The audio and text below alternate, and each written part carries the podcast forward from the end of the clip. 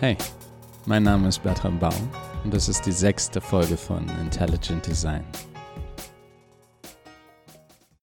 Kapitel 9 Glaskäfig Es gibt einen gleißend hellen Raum mit konturlosen weißen Wänden wie aus poliertem Elfenbein. Eva stand mitten in diesem Raum. Sie konnte sich nicht erinnern, wie sie dorthin gekommen war. Vielleicht war sie einfach immer hier gewesen.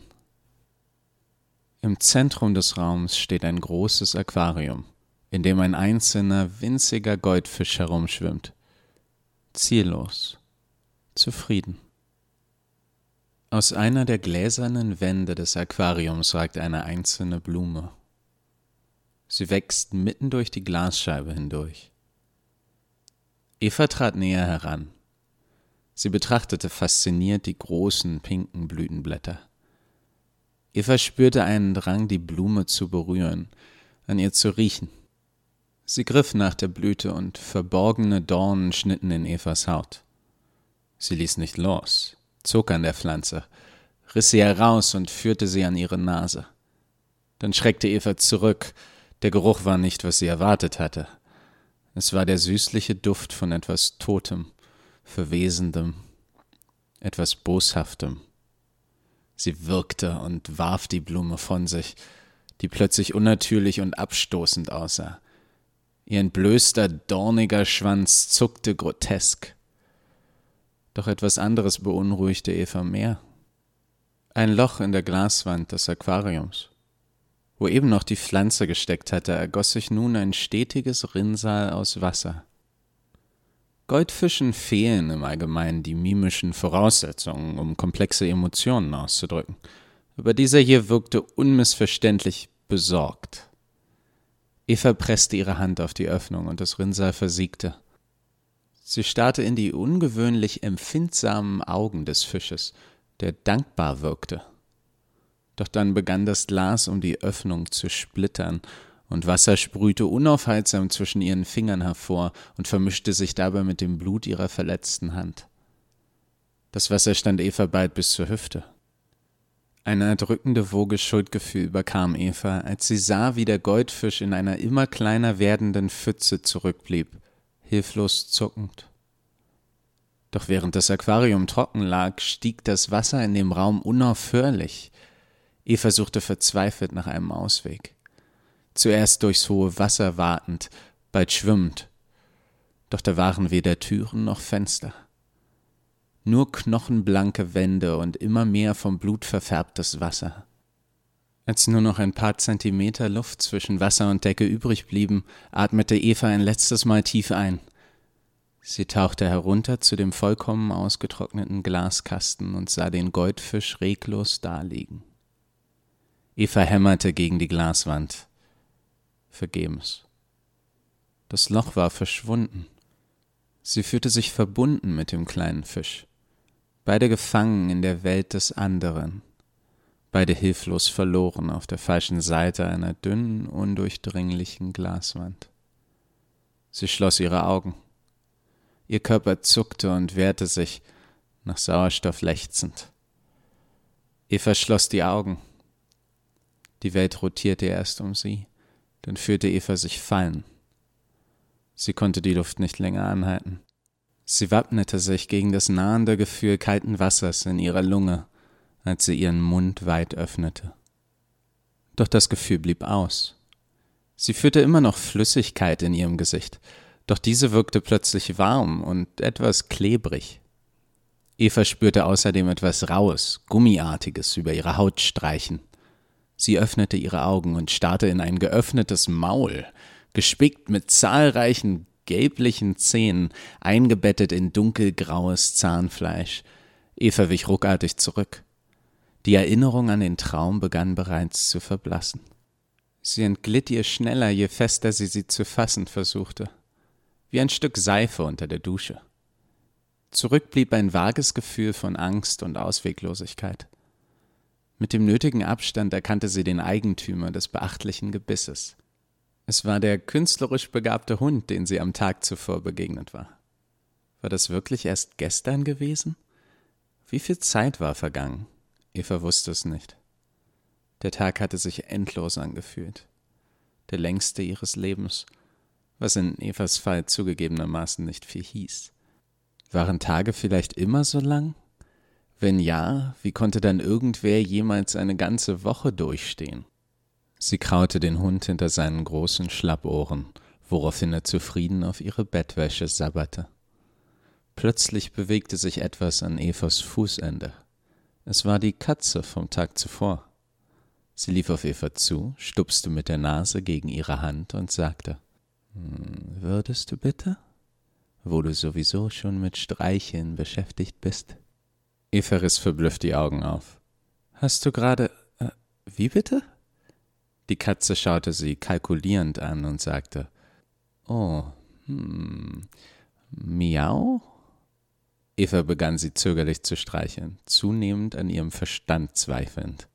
Die Katze rollte sich zufrieden auf die Seite mit einem Schnurren, das verdächtig nach den Worten klang hm, schon besser. Hm, braver Mensch. Der Hund bellte leise, und als er sich Evas Aufmerksamkeit sicher schien, lief er zu einer Ecke des Zimmers, in der ein Gemälde aufgestellt war. Er legte sich daneben, flach auf den Boden, schaute erwartungsvoll und wackelte gespannt mit dem Schwanz. Eva verstand instinktiv, was der Hund ihr mitteilen wollte. Seine Körpersprache war beeindruckend verständlich. Er hätte ein komplexes Essay über Quantenphysik ausschließlich durch Schwanzwedeln und aufgeregtes Hecheln kommunizieren können. Nicht, dass Hunde sich besonders für Quantenphysik interessieren würden, obwohl sie sehr aufgeschlossen sind gegenüber Experimenten, bei denen Katzen zusammen mit Gift in Kisten gesperrt werden. Hast du das gemalt? Für mich? fragte Eva. Der Hund bellte zustimmend. Das Gemälde zeigte ein Blumenbeet, in dem ein Stöckchen lag. Ein Stöckchen, das geworfen werden sollte und pflichtbewusst zurückgebracht, doch stattdessen lag es dort nur. Ein tragisches Motiv. Eva war nicht ganz klar, wie das Bild es schaffte, diese fremdartigen Emotionen zu vermitteln, doch genau das tat es. Auch die Farben waren sonderbar. Sie vermischten sich eigenartig, breiteten sich schemenhaft aus, auch über die Grenzen der Objekte hinweg. Die Farben passten auch nicht zu den dargestellten Motiven. Grashalme waren bunt, Blüten grün. Eva vermutete, das Bild zeigte nicht nur einen optischen Eindruck, sondern auch eine bildliche Darstellung von Gerüchen. Ich danke dir, sagte sie und war sich peinlich bewusst, dass sie mit einem Haustier redete, vollkommen überzeugt, verstanden zu werden. Es gefällt mir gut. Das war sehr aufmerksam von dir. Der Hund bellte, wedelte enthusiastisch mit dem Schwanz, rannte zu Evas Bett und ließ sich zur Belohnung weiter streicheln. Die Katze miaute leise und deutete beiläufig auf ein Gemälde in einer anderen Ecke des Zimmers. Es zeigte ein Skelett, das bei einem anderen Skelett Herz-Lungen-Wiederbelebung durchführte. Eva betrachtete etwas verstört das skurrile Motiv. Ist das ebenfalls für mich? Ähm, das ist aber aufmerksam. Dankeschön. Das Bild ist sehr ungewöhnlich. Die Katze musterte sie kurz und drehte ihr dann den Rücken zu und signalisierte damit recht eindeutig, dass Evas Meinung ihr egal war, solange sie gekraut wurde. In dem Moment betrat eine dunkelhäutige, etwas rundliche Frau mittleren Alters den Raum. Sie trug einen grasgrünen Hosenanzug mit einem Flamingo-Muster. Eva fand die Kleidung hübsch, wobei sich ihre Reaktion von der anderer Leute unterschied, nämlich leichter Übelkeit bis hin zu der Erkenntnis, dass Blindheit nicht immer nachteilig sein muss. Es ist an dieser Stelle nur fair zu erwähnen, dass nicht einmal Professor Block selbst ihre Garderobe als angenehm empfand. Sie hatte vor Jahren eine Studie gelesen, in der Probanden beeinträchtigte kognitive Leistung zeigten in einer Umgebung mit anstrengenden visuellen Reizen. Testpersonen wurden auch empfänglicher für Suggestion. Die Professorin verlor nie eine Diskussion, und während ihre Kollegen sich selten genau an das Gespräch erinnern konnten, vergaßen sie nie die höhnisch grinsenden Flamingos. Hallo Eva, mein Name ist Olivia Block. Ich habe bereits viel über dich gehört. Wie geht es dir? Besonders aufmerksame Zuhörer könnten an dieser Stelle bemerken, dass die Professorin sich etwas verändert hat. Es finden sich einige neue graue Strähnen in ihrem krausen Haar. Die leichten Krähenfüße, die sonst nur zu sehen waren, wenn die Professorin grinste, hatten sich häuslich eingenistet und verließen ihr Gesicht inzwischen nie völlig. Ein solch bemerkenswert aufmerksamer Zuhörer mag daraus schließen, dass einige Jahre zwischen unseren Begegnungen mit der Professorin liegen müssen. Professor Block schaute für einen Moment auf den Bildschirm neben Evas Bett mit den zahllosen Werten und Diagrammen, schien zufrieden und wendete ihren Blick wieder Eva zu. Mir geht es gut. Was ist mit Dr. Niemann? fragte Eva. Die Professorin lächelte. Deine Neugier ehrt dich. Ich war erst vor kurzem bei ihm. Es wird dich vielleicht amüsieren zu hören, dass er ebenfalls zuallererst nach dir fragte. Eva konnte ihre eigene Reaktion kaum einordnen. Ihr Gesicht war ihr plötzlich unangenehm bewusst, ihre Haut kribbelte und ihre Ohren wurden warm. Professor Block beobachtete sie aufmerksam. Es geht ihm gut, und das ist größtenteils dein Verdienst, wie ich höre. Er hätte es höchstwahrscheinlich nicht überstanden, hättest du nicht so geistesgegenwärtig und beherzt eingegriffen. Ich bin dir persönlich zu Dank verpflichtet. Evas Gesichtsausdruck wurde düster und nachdenklich. Ich war langsam, ich war ängstlich und überwältigt, und hätte ich noch länger gezögert, dann es wäre meine Schuld gewesen. Die Professorin hob ihre Hand und Eva hielt inne. Eine Geste, für die Professor Block berüchtigt war. Eine Geste, die ein hungriges Rudel angreifender Wölfe stoppen könnte oder beeindruckender ein hungriges Rudel diskutierender Philosophiestudenten.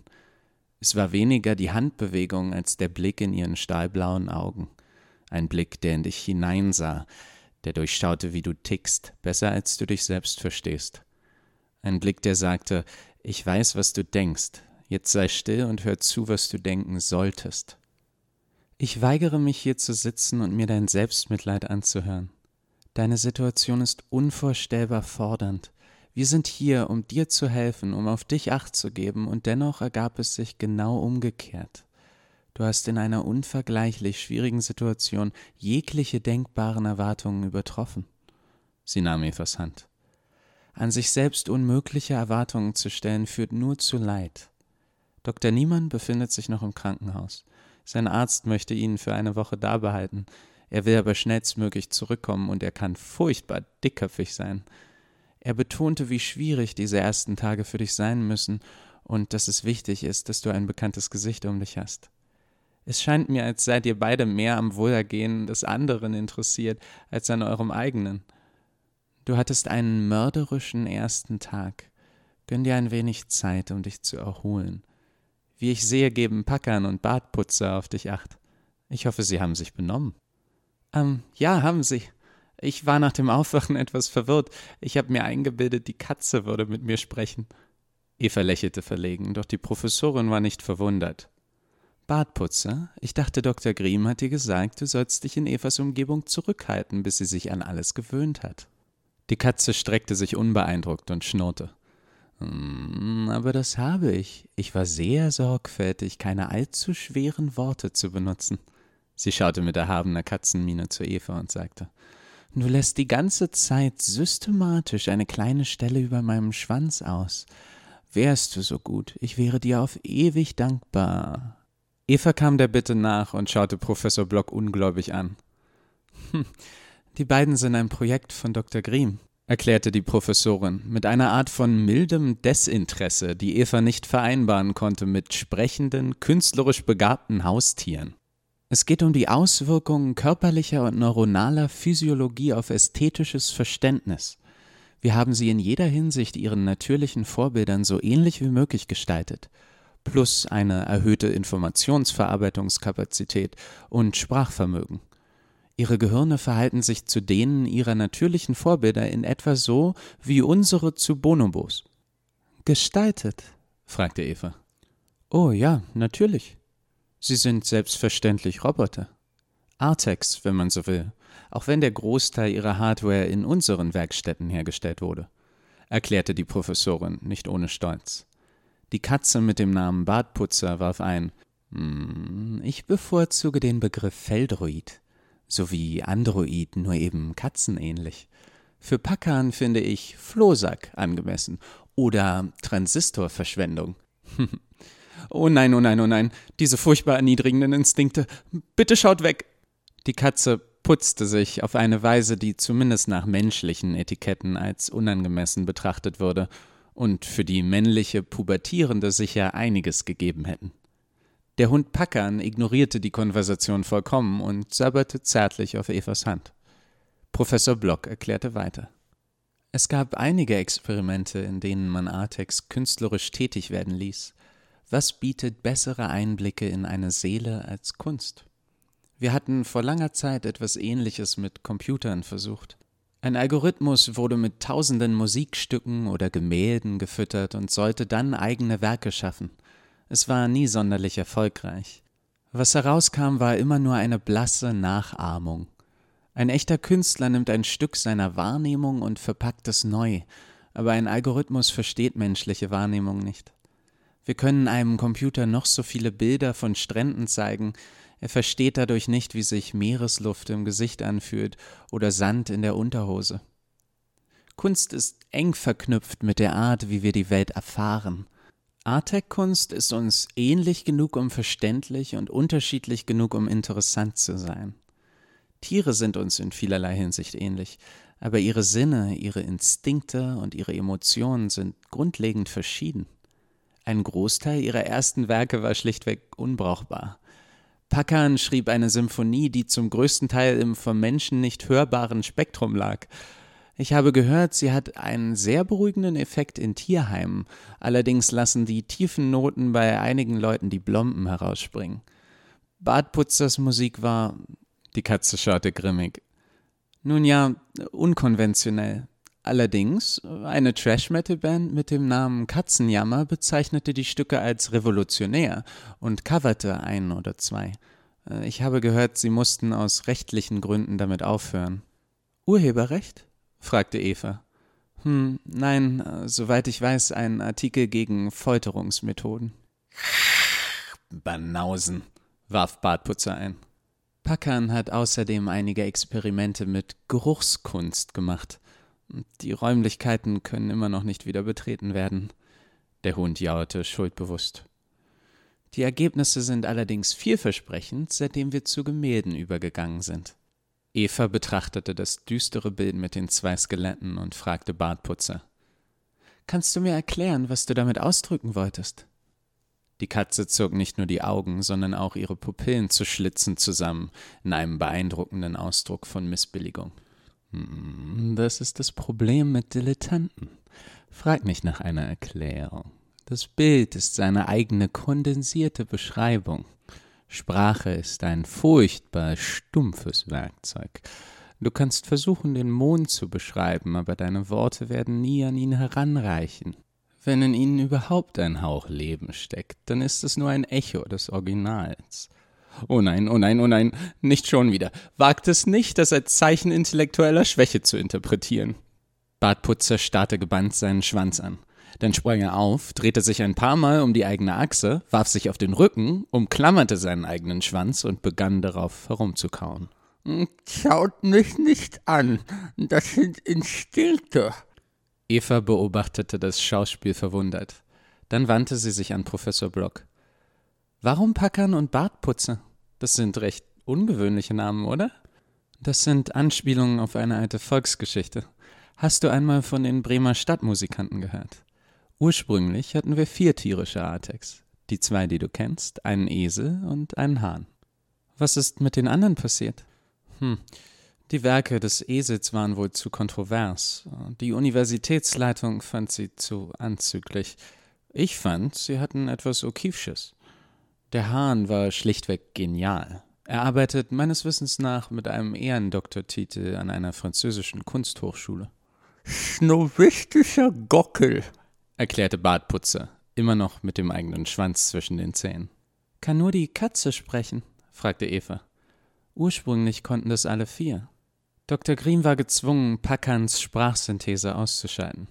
Er war einfach zu enthusiastisch.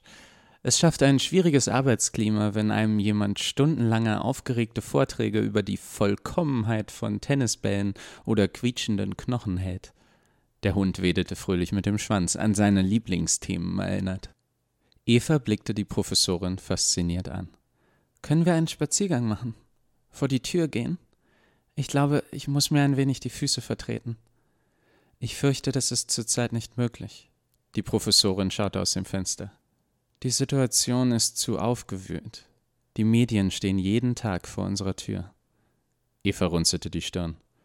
Also bin ich eingesperrt. So würde ich es nicht ausdrücken. Ich kann da draußen nicht für deine Sicherheit garantieren. Offensichtlich kannst du das hier drin ja genauso wenig. Im Gesicht der Professorin war für einen Moment ein freudloses Schmunzeln zu sehen. Als Eva erkannte, dass sie mit diesem Thema keinen Erfolg haben würde, fragte sie Was ist das hier? Ich meine, was ist der Zweck dieses Ortes? Ich erinnere mich an deinen Namen. Er steht an einer der Türen im Flur. Du befindest dich in einer Forschungsabteilung der Technischen Universität Berlin, erwiderte Professor Block. Meine Forschungsabteilung, um genau zu sein. Ich bin die Leiterin. Unser Ziel ist es, Bewusstsein näher zu verstehen, zu erzeugen und zu erweitern. Und wozu bin ich hier?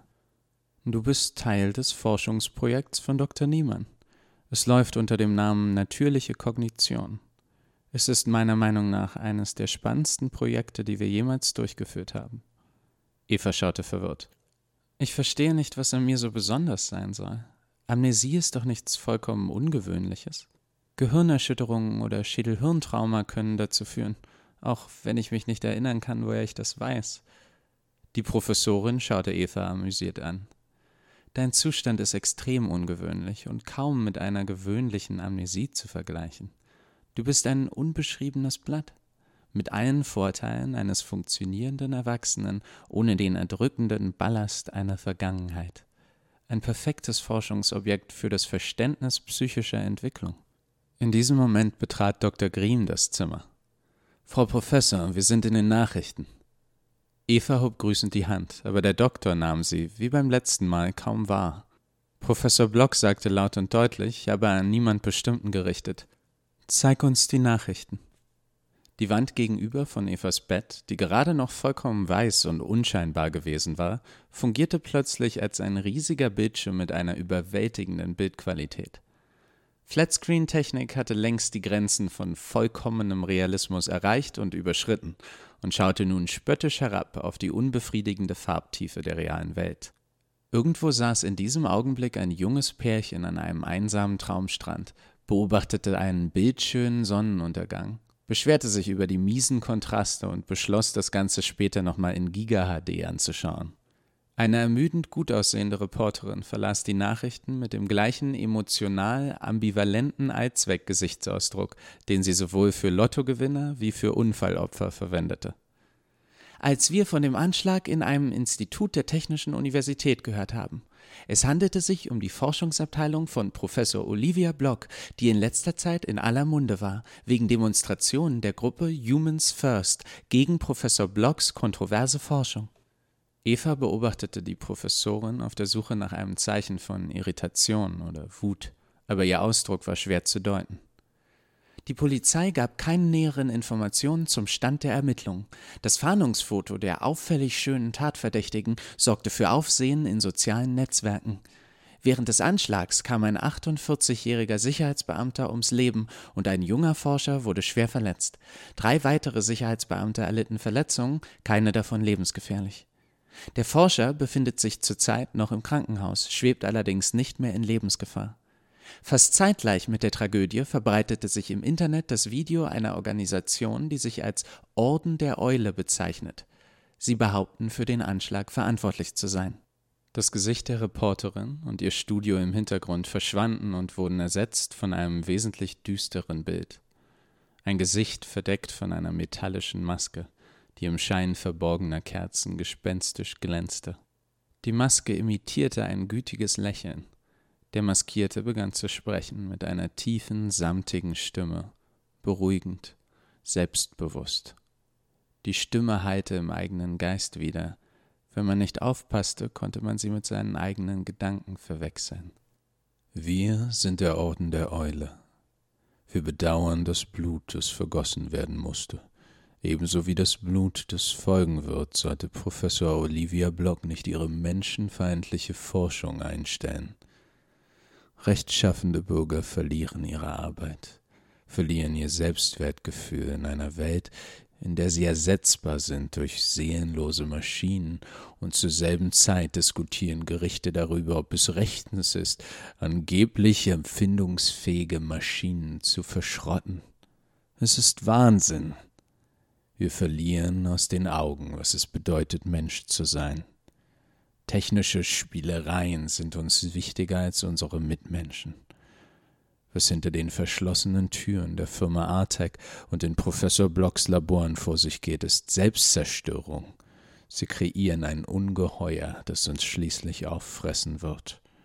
Den Besen des Sauberlehrlings. Wir wissen es. Wir haben es immer gewusst.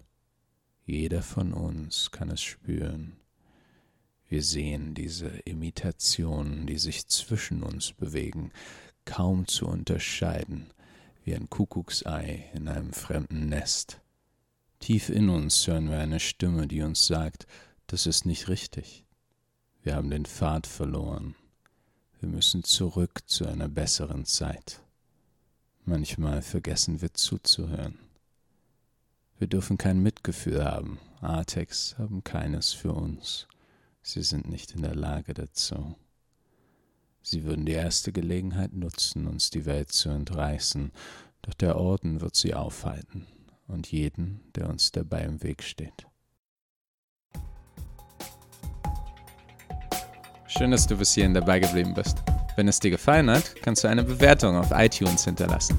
Wenn du Verbesserungsvorschläge hast oder einfach nur mit mir Kontakt aufnehmen möchtest, kannst du eine E-Mail schreiben an idesignpodcast@gmail.com. Der Link ist in der Podcast-Beschreibung. Bis zum nächsten Mal. Pass auf dich auf und bleib gesund.